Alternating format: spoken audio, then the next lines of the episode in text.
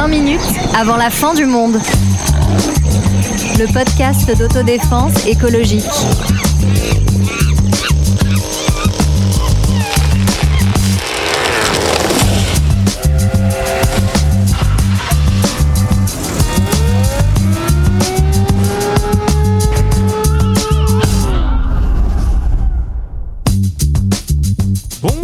Bonjour. Nous sommes très heureux de vous retrouver pour la troisième saison de notre podcast.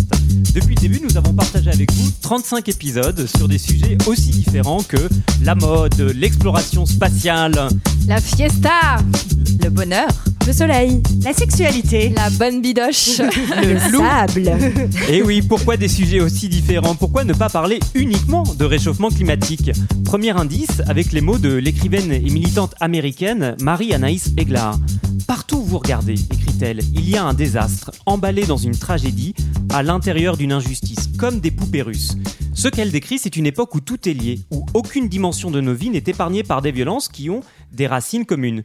Mais il est temps d'aller plus loin avec Marlène Nittenberg, Salut. Sonia Salimon, coucou, Zineb. Fazi, Salut. Sarah Gros, Nous ne sommes plus anonymes. les masques fini, sont tombés. Voilà, et moi-même, Antoine Hardy. Salut tout le monde. Salut Antoine. Bonjour, On ravi a- de vous retrouver après les vacances. On a souvent eu l'occasion de parler de nous dans ce podcast parce qu'on aime bien ça, de parler de nos colères, de nos espoirs, de nos imperfections. Et ça, on en a une collection. J'aimerais qu'on prenne quelques minutes justement pour dire d'où nous parlons, qui nous sommes en quelques mots. Et parce qu'il faut commencer par quelqu'un, c'est toi, Marlène.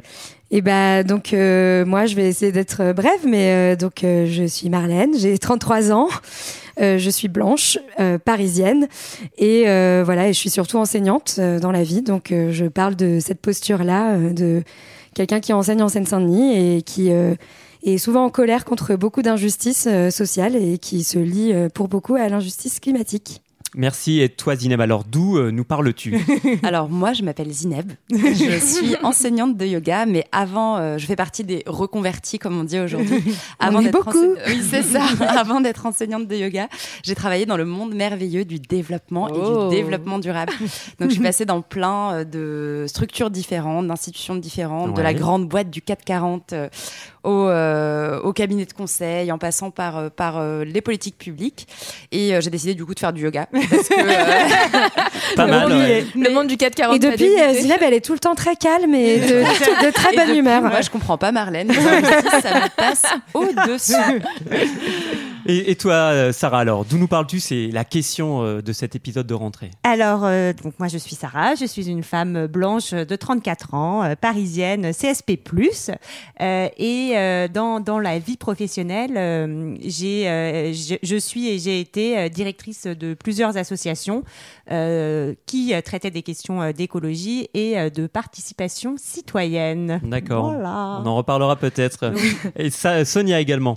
Bah, c'est pas facile comme exercice que de se présenter, de savoir que dire et ne pas Oui. dire. Donc je Ouais, suis je suis aussi une femme, j'ai 34 ans et je suis une vraie parigot tête de veau, née et biberonnée au pot d'échappement du 19e arrondissement, hein, le 20-1 dans le jargon, attention. C'était euh, donc un quartier où le sport national était de cracher sur les affiches de Jean-Marie Le Pen parce qu'on avait tous plus ou moins des origines étrangères et qu'on était persuadés qu'on nous foutrait dehors s'il était élu. Alors ses origines pour moi c'était l'Algérie par ma mère. Pourtant, l'Algérie, je la connais que par Camus et pas euh, par ma mère. Et oui, j'avoue, il y a un gros dos là en psychanalyse décoloniale. et euh, j'ai fait des études de lettres modernes et de théâtre pour devenir euh, prof de français jusqu'à très récemment, comme Marlène en Seine-Saint-Denis. Euh, et maintenant, ensuite, j'ai été plume d'une femme politique. Et en ce moment, à la mairie de Paris, je travaille sur les politiques de la ville pour l'enseignement supérieur, la vie étudiante et la recherche. Et toi, Antoine Oh, bien, je vais suis parler une un peu femme de J'ai vraiment l'impression que c'est Charlie et les, ces drôles de dames là.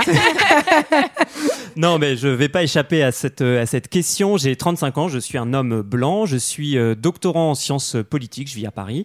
Je précise d'ailleurs que c'est ma deuxième année de thèse, hein, pas, pas la dixième, parce qu'avec l'âge, on pourrait se poser des questions.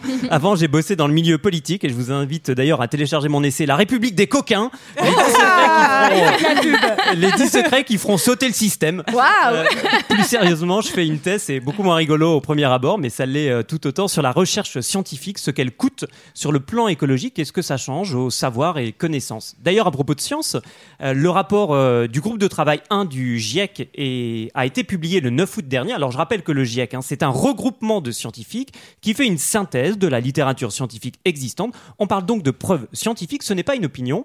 Et pourtant, je vais vous demander ce que vous avez pensé, vous, de ce rapport des euh, scientifiques du GIEC. Ah bah moi j'ai adoré. Ah voilà, une Ah, bonne nouvelle trouvé, de j'ai l'été, trouvé ouais. que c'était génial. Tu enfin, c'était mieux qu'un blockbuster. Il y en bah, avait, mais pour tout le monde, quoi. De la catastrophe, en veux-tu, en voilà. Enfin, c'était merveilleux au milieu de cet été euh, si beau. En plus, ça m'a vraiment euh, mis du baume au cœur. Ce qui est bien, c'est qu'en plus cet été, on a eu un peu une illustration en direct du GIEC avec tout, plein, tout un tas de catastrophes. Mais bon, revenons d'abord sur ce GIEC quand même. Donc, quel, est, quel est le principal enseignement euh, qu'on en a retenu? C'est bah, qu'effectivement, la responsabilité humaine est sans équivoque, nous dit le rapport. Oui, et comme on- tu l'as dit au début, mais on le redit, ce n'est pas une opinion, contrairement à ce que certains chroniqueurs sur certaines euh, chaînes de télévision Qu'on ne nommera pas. qu'on ne nommera pas veulent faire croire. C'est un fait euh, scientifique. Donc, c'est-à-dire avéré par des preuves. voilà. Voilà. Alors, qu'est-ce qu'on trouve justement dans ces preuves euh, scientifiques qui sont dans le rapport? Alors, Je rappelle, le rapport est très gros, hein, mais il y a un résumé aux décideurs qui fait 42 pages Oui. et qui contient la plupart de ces fameuses preuves scientifiques. Alors moi je trouve ça un peu déprimant parce que j'avoue que j'ai l'impression que tous les rapports du GIEC en fait nous disent beaucoup la même chose mais à chaque fois En pire, en plus en grave. pire. Là c'est le sixième en fait rapport euh, rapport du GIEC euh, qui, a, qui a été publié et donc là il nous dit que chacune des quatre dernières décennies a été plus chaude que les décennies qui l'ont précédée et ce depuis 1850. En gros il fait de plus en plus chaud.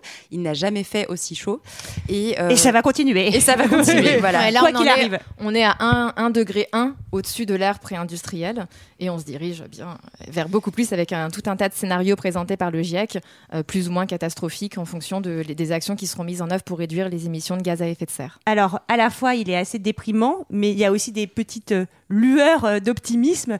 Euh, donc, euh, quand même, ils disent que, bon, sauf que c'est vrai qu'on a C'est du mal quoi à les lueurs d'optimisme. On n'a pas lu le même. si on, si réduit massivement Eh oui. les émissions de gaz à effet de serre là maintenant, il est possible que les températures recommencent à diminuer autour de la, de la fin du siècle. vrai. Donc ça ne veut pas dire qu'il n'y aura pas des choses qui, se seront, qui seront arrivées et qui seront un peu irréversibles, mais on a une petite chance, sauf que vraiment je vois pas trop comment on va réduire massivement, euh, à part euh, se reconfiner tous euh, pour les dix prochaines années. Alors ils disent que le confinement, le premier confinement n'a pas été significatif malheureusement sur Ah ouais. les baisses d'émissions. Vous aussi. imaginez Avec un Voilà. effet euh, de courte durée sur la pollution, Exactement. mais pas effectivement sur les trajectoires de- d'émissions de, gaz à effet de serre. Ce qui est frappant aussi dans ce rapport du GIEC, c'est qu'il montre que les conséquences du réchauffement climatique, c'est pas juste un peu plus de chaleur comme ça répartie également sur euh, toute la planète.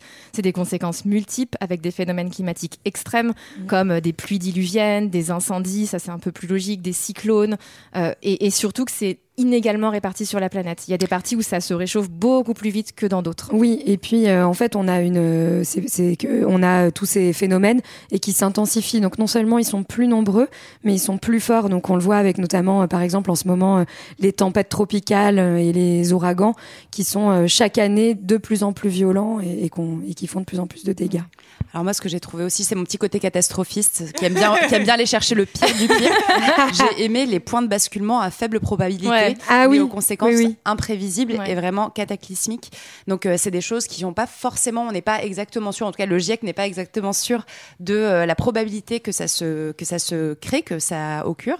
Mais euh, par contre, ça a des conséquences qui sont extrêmes et on pense notamment bah, à la disparition de la forêt amazonienne, à la fonte des calottes glaciaires, au changement aussi de certains courants marins. Oui, la qui, circulation méridienne de renversement de l'Atlantique, c'est un nom un peu compliqué, Ah mais bah c'est un courant océanique qui redistribue de la chaleur. Le Gulf. Stream, hein, plus euh, connu sous ce Mais- petit nom.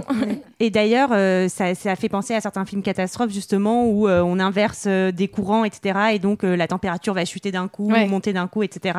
T'as des On bons a- conseils ciné à partager. En Voyez tout cas, les voir. des changements abrupts et potentiellement assez, euh, assez cataclysmiques. Et puis une échelle de temps aussi qui est hallucinante, car ce sont des changements qui euh, sont sans précédent à une échelle de centaines de milliers d'années. Ouais, bah parce que euh, les dinosaures, euh, ils avaient moins d'industrie que nous, tout C'est ça, simplement. exactement. Et puis euh, voilà, en fait, il y a aussi que le, le GIEC, euh, le principe, c'est qu'à chaque fois, il y a plusieurs scénarios, qui, enfin scénarii d'ailleurs, qui sont euh, proposés. Et euh, voilà, pour l'instant, euh, il y avait vraiment euh, cette idée que si on restait euh, à croisse, enfin voilà, à modèle de développement constant aujourd'hui, en fait, on serait pas euh, comme on avait prévu à plus 2 degrés à la fin fin du siècle, mais plutôt à plus 4 degrés. Et donc là, avec en fait des, des changements surtout qui vont être euh, brutaux et qui sont surtout irréversibles. Moi, c'est ça qui m'a beaucoup choqué, c'est l'idée que en fait déjà maintenant probablement il y a des changements sur lesquels on ne pourra pas revenir et sur lesquels on n'a plus de pouvoir. Moi, ce qui m'a choqué, c'est qu'on s'est presque habitué à cet objectif des 1,5 degrés comme si c'était la normalité. Ouais. Et j'ai discuté récemment dans le cadre de mon travail avec un chercheur, Lucas Badi, spécialiste de biodiversité, et il disait Attention, 1,5 degré, c'est la catastrophe. Mm. Plus, c'est l'apocalypse. Ce sont ces termes exacts. Et bonne rentrée tout le monde. hein. Welcome back avec 20 minutes. Et puis, euh, au- Non, c'est deux minutes avant la fin du Ouais, monde. ça, désormais. on est à deux secondes là.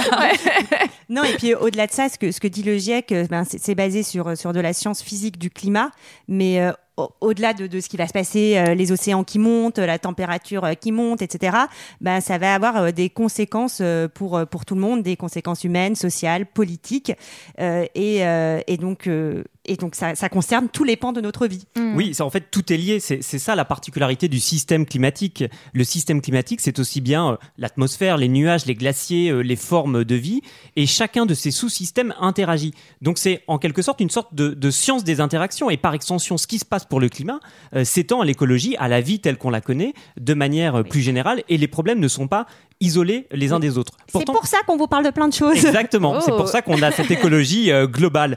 Et on se rend bien compte d'ailleurs dans ce programme d'une écologie globale que pourtant, même si le constat de ce rapport est, est sombre, c'est quelque chose de, de grave qui est en train de se passer, on peut pas le, le dire autrement. Pourtant, c'est euh, chaque dixième de degré compte et ça vaut pas la peine euh, d'abandonner, de considérer que tout est foutu. Le rapport du GIEC tient quand même ce fil. Oui, oui, Bien bah heureusement parce que sinon, Oui, merci les gars. Ouais. le- sinon YOLO nihilisme, quoi. ouais, enfin, quittez votre travail euh, Ouais. et Dansons sur les ruines du monde. Quoi. Exactement. Alors justement, pourquoi? Pour ceux qui et celles et ceux qui n'ont pas encore lu le rapport, pourquoi on peut avoir d'un côté des constats qui sont graves et en même temps le sentiment que euh, tout n'est pas euh, foutu et qu'on peut faire euh, quelque chose? Bah parce que comme tu l'as dit, chaque dixième de degré compte. Donc euh, entre 1,5, 1,6, 2,5, même 3, 3,1. Alors certes, ce sera l'apocalypse, mais avec euh, des, des di- une dimension plus Petites ou moins, plus ou moins dramatique. Et donc peut-être que des centaines de millions de personnes, en fait, verront la différence dans leur quotidien le plus, le plus concret, la différence. Et en plus, on, on peut prendre des exemples. Ça, le rapport du GIEC en parle bien. Prenons les émissions de CO2. Plus elles sont, donc ces gaz à effet de serre, plus elles sont importantes et euh, plus ces émissions sont absorbées par euh, l'atmosphère plutôt que par les puits de carbone comme les sols ou les océans. Et donc en fait, la propre capacité que va avoir le système climatique à répondre à ces problèmes va être entravée compliquée, aggravée si euh, le réchauffement est plus important. Bah, c'est tout le principe de ce qu'on appelle l'emballement climatique, où au bout d'un moment, euh, tous les dysfonctionnements s'ajoutent et enfin voilà, c'est enfin c'est une courbe exponentielle et pas une courbe Linéaire. euh, tout- linéaire, voilà. Et en plus du rapport du GIEC, euh, tu l'as évoqué tout à l'heure, Sonia, euh, l'été a été marqué par des catastrophes euh, climatiques de grande ampleur qui montrent bien qu'il n'y a pas de lieu qui soit à l'abri. Je me Mais souviens, c'était la couverture de The Economist qui disait Mm, There is no safe place. Il n'y a pas d'abri. C'est quand même très impressionnant parce que on peut penser donc aux incendies, à la canicule en Grèce, euh, la pire canicule depuis euh, 1987, les inondations en Allemagne, en Belgique, mais aussi en Russie, la fonte accélérée du Groenland, des déluges en Inde et en Chine. Plus Sympa. récemment, Les feux, les feux en Californie. en Et, et- Algérie. et- puis le dôme de chaleur au Canada. Enfin, moi, je sais Ah pas ouais, vous, ça mais m'a ça m'a, moi, ça m'a Mm. sidéré, vraiment Oui, oui. sidéré. Et pareil, dans, dans le cadre de mon travail, j'avais euh, échangé avec un chercheur qui s'appelle Robert Votard et qui a d'ailleurs participé au GREC aussi, au, au GIEC, pardon, et qui, euh, et qui- non, le grec, c'est autre chose, c'est un groupe régional local qui existe, qui existe, n'est pas, n'est pas, c'est un lapsus, un semi-lapsus. Mais en tout cas, donc Robert Votard, climatologue, euh, je, je disais oui, on n'a pas assez écouté euh, les, les scientifiques, faut plus les écouter. Il me fait oui, mais non, mais attention, les dômes de chaleur, les scientifiques ne les avaient pas prévus parce que ça fait partie de ces événements euh, très peu probables et à très fort impact euh, qui peuvent certes se produire, mais euh, qu'on n'a pas qu'on n'a pas forcément prévu. Et là, ça m'a mais démoli moralement Tout ce qu'on ne sait pas. parce que c'est quand même une ville, donc le village de Luton qui a été Oui. décrit à 90% après des chaleurs extrêmes de C'est horrible. 49,6 degrés. Enfin, Moi, j'ai trouvé aussi que euh, les images, euh, il y en avait déjà eu pourtant euh, il y a quelques années, mais les images du métro de New York inondé Mm. sont hyper choquantes, mais parce que tu sais, je pense qu'il y a ce côté Ouais. où, où New York, c'est c'est- c'est- c'est le must, c'est la modernité, c'est la ville puissante. Et en ce moment même, hein, c'est inondé à ouais, c'est en ce moment. Et en fait, euh, New York, enfin, c'est en train d'être, enfin, ça va être détruit New York. Enfin, je vois pas comment ils vont, ils vont s'en sortir avec euh, avec la montée des eaux. Voilà. Ouais, moi j'ai une autre anecdote un peu comme ça, du très concret tout à coup qui vient frapper à notre porte. Donc euh, j'avoue, j'aime bien acheter des vêtements sur Vinted. Euh, C'est bon pour la planète. d'o- D'occasion. Et, euh, et là, c'est- d'ailleurs, je l'ai pas vu sur Vinted, je l'ai vu sur Twitter, une anecdote donc qui concerne cette application où on peut acheter des vêtements de seconde main. Donc c'était euh, quelqu'un qui voulait acheter une paire de baskets euh, à, quel- à une autre personne qui était belge et, euh, et donc il lui dit alors est-ce que tes baskets sont dispo? Et l'autre lui répond non non mes baskets n'existent plus elles ont été détruites dans les inondations. Ouais. Alors certes c'est pas l'événement le plus dramatique Oui, oui. De, euh, de cette crise mais tout à coup c'était très concret dans quelque chose que j'utilise régulièrement comme enfin vraiment la catastrophe à notre porte. On va voyager dans le temps, on va quitter euh, cet été de catastrophe dont on vient de parler pour remonter euh, un petit peu en arrière. Le 9 décembre 2018, il y a des manifestations en France, il y a des gilets jaunes et de l'autre des militantes et militants du climat. On va écouter ce qu'ils disent du lien entre les deux. Deux couleurs et un même élan. À Paris, des centaines de gilets jaunes avaient rejoint les gilets verts pour marcher sous la même bannière. Gilets jaunes et gilets verts, c'est la même chose. Et je suis pour le climat. Les grandes parties des gens, ils sont pour le climat. On a vu avec euh, notamment la sortie du rapport du GIEC qu'on n'a plus le temps et qu'il faut se mobiliser maintenant pour changer les choses. Malgré le recul du gouvernement sur la taxe sur les carburants, aucune contradiction dans les revendications selon cet élu écologiste. Il y a pour les écologistes un lien évident entre urgence sociale et urgence climatique. Les populations les plus fragiles, les plus pauvres sont les premières victimes des crises écologiques et il est hors de question qu'on laisse s'opposer ces deux revendications qui se complètent. L'appel a été suivi dans plusieurs villes de France, comme ici à Montpellier, où les gilets jaunes se sont aussi joints au cortège. J'espère une convergence entre les luttes parce qu'à mon avis, l'écologie et le social euh, vont ensemble aujourd'hui. Beaucoup de choses sont liées, intriquées, et en l'occurrence, les solutions peuvent être les mêmes. Alors on est aussi plus chaud que, le climat autour de ces micros et on voit surtout que l'écologie est une question euh, gravissime qui ne concerne pas seulement l'avenir, on vient de l'évoquer, mais aussi le présent et aussi une question euh, d'inégalité, de racisme, une question féministe, une question globale. J'aimerais qu'on s'arrête un petit peu là-dessus et peut-être qu'on commence par cette question des inégalités sociales au cœur de l'écologie.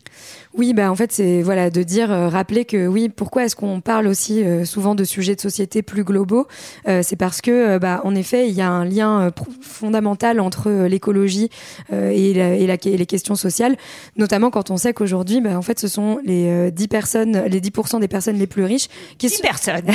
Sans doute les non. Après, franchement, en ce moment, si on prend Elon Musk, je pense Ouais. que Ah ouais, je pense qu'il a un pourcentage assez Ouais, élevé ouais. à lui tout seul. Mais voilà, en tout cas, c'est 10% des personnes les plus riches qui sont responsables de la moitié des émissions. Donc on voit que, on, en fait, c'est impossible de traiter cette question écologique sans traiter de la question de, de la justice sociale euh, par ailleurs. Tu parlais de milliardaires, euh, Sarah. Il y a aussi euh, Jeff Bezos hein, qui est récemment euh, parti euh, dans l'espace. C'est le Oui, chercheur. Dans une bite volante. Voilà, hein. dans Est-ce qu'on une- peut le dire quand même, On s'il vous plaît ça, voilà. Non, mais c'est ce qui se Je passe. me permets de le dire. C'est un concours de bits géant pour arriver dans, dans l'espace. Alors Lucas Chancel, qui est un chercheur, estimait que l'estimation centrale pour chaque passager de ce vol, c'était 250 tonnes de CO2 pour un vol de 10 minutes. hein, c'est quand même pas très long. Et à titre de comparaison, il y a un milliard de personnes sur Terre qui émettent seulement 75 tonnes de CO2 au cours de leur vie, ou moins d'ailleurs. hein. Ouais, donc pour vous redire, redire les chiffres, attention si vous êtes en train d'éplucher vos carottes, un instant de concentration, levez votre couteau. Donc on a 200 à 300 tonnes par passager d'émissions carbone pour un seul vol, euh, alors qu'on a 11 tonnes en moyenne d'émissions carbone pour un Français en une année. Euh, et l'objectif à atteindre pour euh, un réchauffement limité à 2 degrés, hein, donc on a déjà dit c'est la cata, c'est entre 1,6 et 2,8 tonnes par habitant. Donc vous Ah oui, imaginez, donc là, on est euh, 100 fois, 100 plus haut Jeff que ce qu'il Bezos faudrait, euh, n'y est pas du tout. en 10 ouais, minutes. Ouais, et puis euh, en dehors là, on est vraiment juste dans le constat actuel, mais il y a aussi les conséquences euh, écologiques qui n'ont pas les le même impact social pour tout le monde. Euh, il faut imaginer que euh, voilà, euh, l'augmentation de la température sur la planète, elle a des conséquences agricoles catastrophiques, euh, notamment euh, le fait qu'on va avoir de plus en plus de mal à cultiver certains produits, et euh, en général, quand on en cultive moins, quand on en produit moins, bah, il y a une hausse des prix. Prix. Et cette hausse des prix, bizarrement, bah, c'est pas Jeff Bezos qui va souffrir de plus réussir à aller acheter son pain. Et donc, on peut voir revenir des problèmes de famine qui aujourd'hui sont quasiment, euh, finalement, euh, enfin, ont quasiment disparu de la planète et qui pourraient très bien réapparaître à l'occasion de catastrophes climatiques. Et je crois déjà que cette année, on a des récoltes de blé qui sont beaucoup plus faibles que les précédentes années, euh, avec euh, sûrement des conséquences, par exemple, sur le prix euh, d'un paquet de pâtes. Ouais. donc qui Et ça, c'est dramatique. Bah, Et je- ouais. moi, je On l'ai vu, euh, dans une boulangerie. hein. Non, moi, je l'ai vu dans une boulangerie cet été en vacances dans les Alpes, euh, où ils, incri- ils inscrivaient que le prix de la baguette allait augmenter à cause de la l'augmentation du prix des céréales. Et les céréales, l'eau potable, effectivement, il y a même un rapporteur euh, spécial euh, de, de l'ONU qui parle d'un risque d'apartheid climatique, c'est-à-dire vraiment de, de conséquences sociales terribles de, les- de- de ces violences écologiques. Ouais, mais je sais pas si vous avez vu la série euh, L'effondrement sur euh, Canal+. Ouais, Euh, belle série. mais euh, c'est, enfin moi, ça m'avait vraiment marqué. Justement, il y a tout un tout un épisode avec une thématique sur en fait euh, que vont faire les riches au moment de l'effondrement et qui montre euh, très bien que bizarrement, on ne sera pas, on n'aura pas tous le même destin à Ouais, ce moment-là. Et sur cette question de l'apartheid, encore quelques chiffres. Mais donc 75% du coût de la crise climatique est supporté par les pays en voie de développement, alors même que, comme Marlène l'a dit, c'est 10% des plus riches qui polluent. Donc d'un côté, il y a les 10% des plus riches qui, qui s'amusent, là, qui profitent, qui exploitent, et 75% des Dont on autres fait qui, partie. payent, qui Bah, payent la facture. C'est le ruissellement, non C'est pas, c'est Ouais. pas ça Quelque chose qui ruisselle, Ah mais bah c'est ouais, pas, euh, pas- du terme, là. c'est pas la qualité de vie. Et voilà, vous voyez que dans cet euh, épisode de, de, de rentrée, on vous parle des, euh, des, des conséquences euh, multiples euh, et de cette écologie globale et aussi euh, du racisme euh, qui est au cœur de la, la crise écologique. Moi, je voulais effectivement relier la question de la race à la question aussi des inégalités sociales parce qu'elles vont souvent euh, de pair. Et effectivement, ce que disait Marlène, c'est qu'il y a à la fois euh, l'idée que euh, la cause, en tout cas du réchauffement climatique, est supportée entre guillemets ou en tout cas est, est, euh, est causée par les 10% les plus riches, mais aussi le fait que les conséquences du réchauffement climatique seront beaucoup plus difficiles pour les personnes pauvres, mais aussi pour les personnes racisées. Et on le voit déjà aujourd'hui, en fait, notamment par exemple dans les gros ouragans, les catastrophes comme Katrina, ça va être la majorité des victimes vont être des Afro-Américains, tout simplement parce qu'ils vivent dans des quartiers qui sont beaucoup moins en fait adaptés à des grosses catastrophes climatiques ou des grosses catastrophes météorologiques. Et euh, c'est des questions aussi qui euh, sont euh, complètement retrouvées sur des questions, par exemple, de contamination de l'eau par le Mm. plomb. Ça va être essentiellement des, dans des quartiers issus de, à- qui accueillent des populations issues de l'immigration. Donc on voit que ces questions d'inégalité sociale, elles se retranscrivent aussi sur les questions raciales. Et on peut se dire aussi que finalement, notre système productiviste, il s'est pas fait sur le dos de personne. C'est-à-dire que euh, tout le système en fait colonial, c'était initialement un système de domination de certaines populations, avec pour but de venir accaparer des ressources naturelles pour euh, soutenir un développement euh, des pays euh, dits développés entre guillemets. Donc finalement, ces questions-là, elles sont vraiment intriquées même à la racine finalement de, de notre révolution industrielle. Oui, et puis on peut euh, penser justement sur ces, ces inégalités de race et sur euh, les conséquences de la colonisation, par exemple. Moi, ce qui m'avait beaucoup frappé quand on avait parlé du nucléaire, c'est euh, ben, les essais nucléaires de la France. Ils étaient où? Ils étaient en Algérie, ils étaient en Polynésie. C'est marrant, ils n'étaient pas euh, à côté de Paris. Ouais, et puis ces inégalités, ont, enfin, elles ont, elles ont marqué la colonisation et toute l'époque coloniale, mais en fait, c'est encore le cas de la mondialisation. hein. Par exemple, beaucoup de nos déchets sont enfouis euh, dans les océans au large de la Somalie. On s'en fout, de toute façon, c'est un pays où il n'y a pas de gouvernement, c'est la guerre, c'est des noirs, c'est pas grave. Enfin, voilà, je- je- j'accentue euh, largement le trait, mais c'est un peu ça. De la même manière que la majorité de nos déchets électroniques sont traités en Inde, avec des populations extrêmement pauvres et précaires qui sont en plus euh, contaminées par les matériaux très dangereux qu'elles manipulent. Ouais, il y a un racisme environnemental qu'on voit même au sein de la France. Je vous recommande le travail de William Acker, qui est juriste et qui a travaillé sur la communauté des gens du voyage et qui montre que plus de la moitié des euh, aires où sont, euh, j'allais dire parqués, en tout cas accueillis officiellement euh, les gens, les gens du voyage sont pollués et 70% isolés. Donc c'est entre des usines de gravats, de béton. Parfois il y a des tas d'amiante à la sortie. C'est quasiment toujours derrière des, lignes de TGV. Enfin, c'est pas du tout des conditions dans lesquelles on accepterait de vivre. Certains euh, surnomment même une des aires à côté de Strasbourg la petite Auschwitz. C'est sympa. Sympa, ça donne envie. Et, et puis peut-être pour, pour poursuivre, euh, on peut aussi parler ben, des, des inégalités euh, de genre finalement. Euh, alors on en a déjà euh, beaucoup parlé euh, dans notre épisode sur la charge mentale écologique, mais les femmes sont les principales victimes des problèmes écologiques. Et par exemple, tout à l'heure on parlait de la- Nouvelle-Orléans, euh, et ben 80% des adultes qui ont été laissés pour compte sont des femmes. Les pertes et dégâts subis sont accrus pour les femmes. Et un autre chiffre que j'ai trouvé hyper frappant, les femmes sont 14 fois plus susceptibles de mourir lors d'une catastrophe naturelle que les hommes. Non, mais en fait, on voit qu'à chaque fois, toutes les questions de, de domination s'ajoutent et se surajoutent. Ouais. Donc, euh, plus vous êtes pauvre, plus vous êtes euh, quelqu'un d'exposé, de fragile, de précaire au sein de la société, euh, plus vous allez être exposé aux Mais risques attends, climatiques. Donc, toutes ces Tu questions serais pas sont en train de nous parler d'intersectionnalité là Je Ce sais mot pas. qui donne Moi, des j'ai rien dit. euh, J'ai de la rien fièvre, voilà, qui euh, qui donne, qui agace, qui inquiète, euh, qui fait peur à beaucoup de gens tout simplement qui font pas l'effort de se documenter sérieusement et de voir là aussi que ce dont tu parles est prouvé par des travaux euh, scientifiques qui font que effectivement plus on est victime de discrimination, euh, de, de pauvreté, etc., plus on est euh, bas dans euh, une certaine échelle sociale, bah, plus on peut souffrir d'un certain nombre de violences. Ce qui fait de l'écologie vraiment une question globale. Et c'est pour ça aussi que depuis le début de ce podcast, on a parlé d'un très grand nombre de sujets. Ça fait un petit peu écho à cette vision euh, de l'écologie euh, politique dans la France des années euh, 60-70 qui faisait que voilà tout était tout était lié en fait dans Bah. cette critique politique. Bah oui, là aujourd'hui, on est parti sur euh, une vision très environnementaliste entre guillemets de l'écologie. On va parler vraiment que des problématiques environnementales, mais initialement l'écologie c'était une vraie vision de société, ou en tout cas l'écologie politique, c'était une vision de société qui venait dénoncer en fait les conséquences d'un système productiviste, du, ca- du capitalisme, etc. Donc ça venait vraiment remettre en cause un système et pas juste ajouter des petites touches vertes par-ci Des par-là. pistes cyclables. C'est ça. ajouter- mais même si on kiffe les pistes Ouais, cyclables, ouais. mais euh, effectivement, euh, c'est pas, c'est pas, euh, Ça suffit pas. C'est plus exactement. Et oui, progressivement, cette critique s'est spécialisée, tu l'as, tu l'as dit, euh, Zineb, après ce moment un petit peu où c'était un projet de société euh, globale, et ça a été euh, de plus en plus institutionnel en France dans les années 80-90. Ça a été centré sur des questions plus précises, euh, beaucoup moins conflictuelles et plus techniques. Et nous, euh, pour l'année qui vient, euh, nous allons euh, continuer à faire vivre ce programme euh, d'une écologie globale, euh, joyeuse. On prépare 2022. Voilà, Ouais. exactement. On prépare notre candidature collective.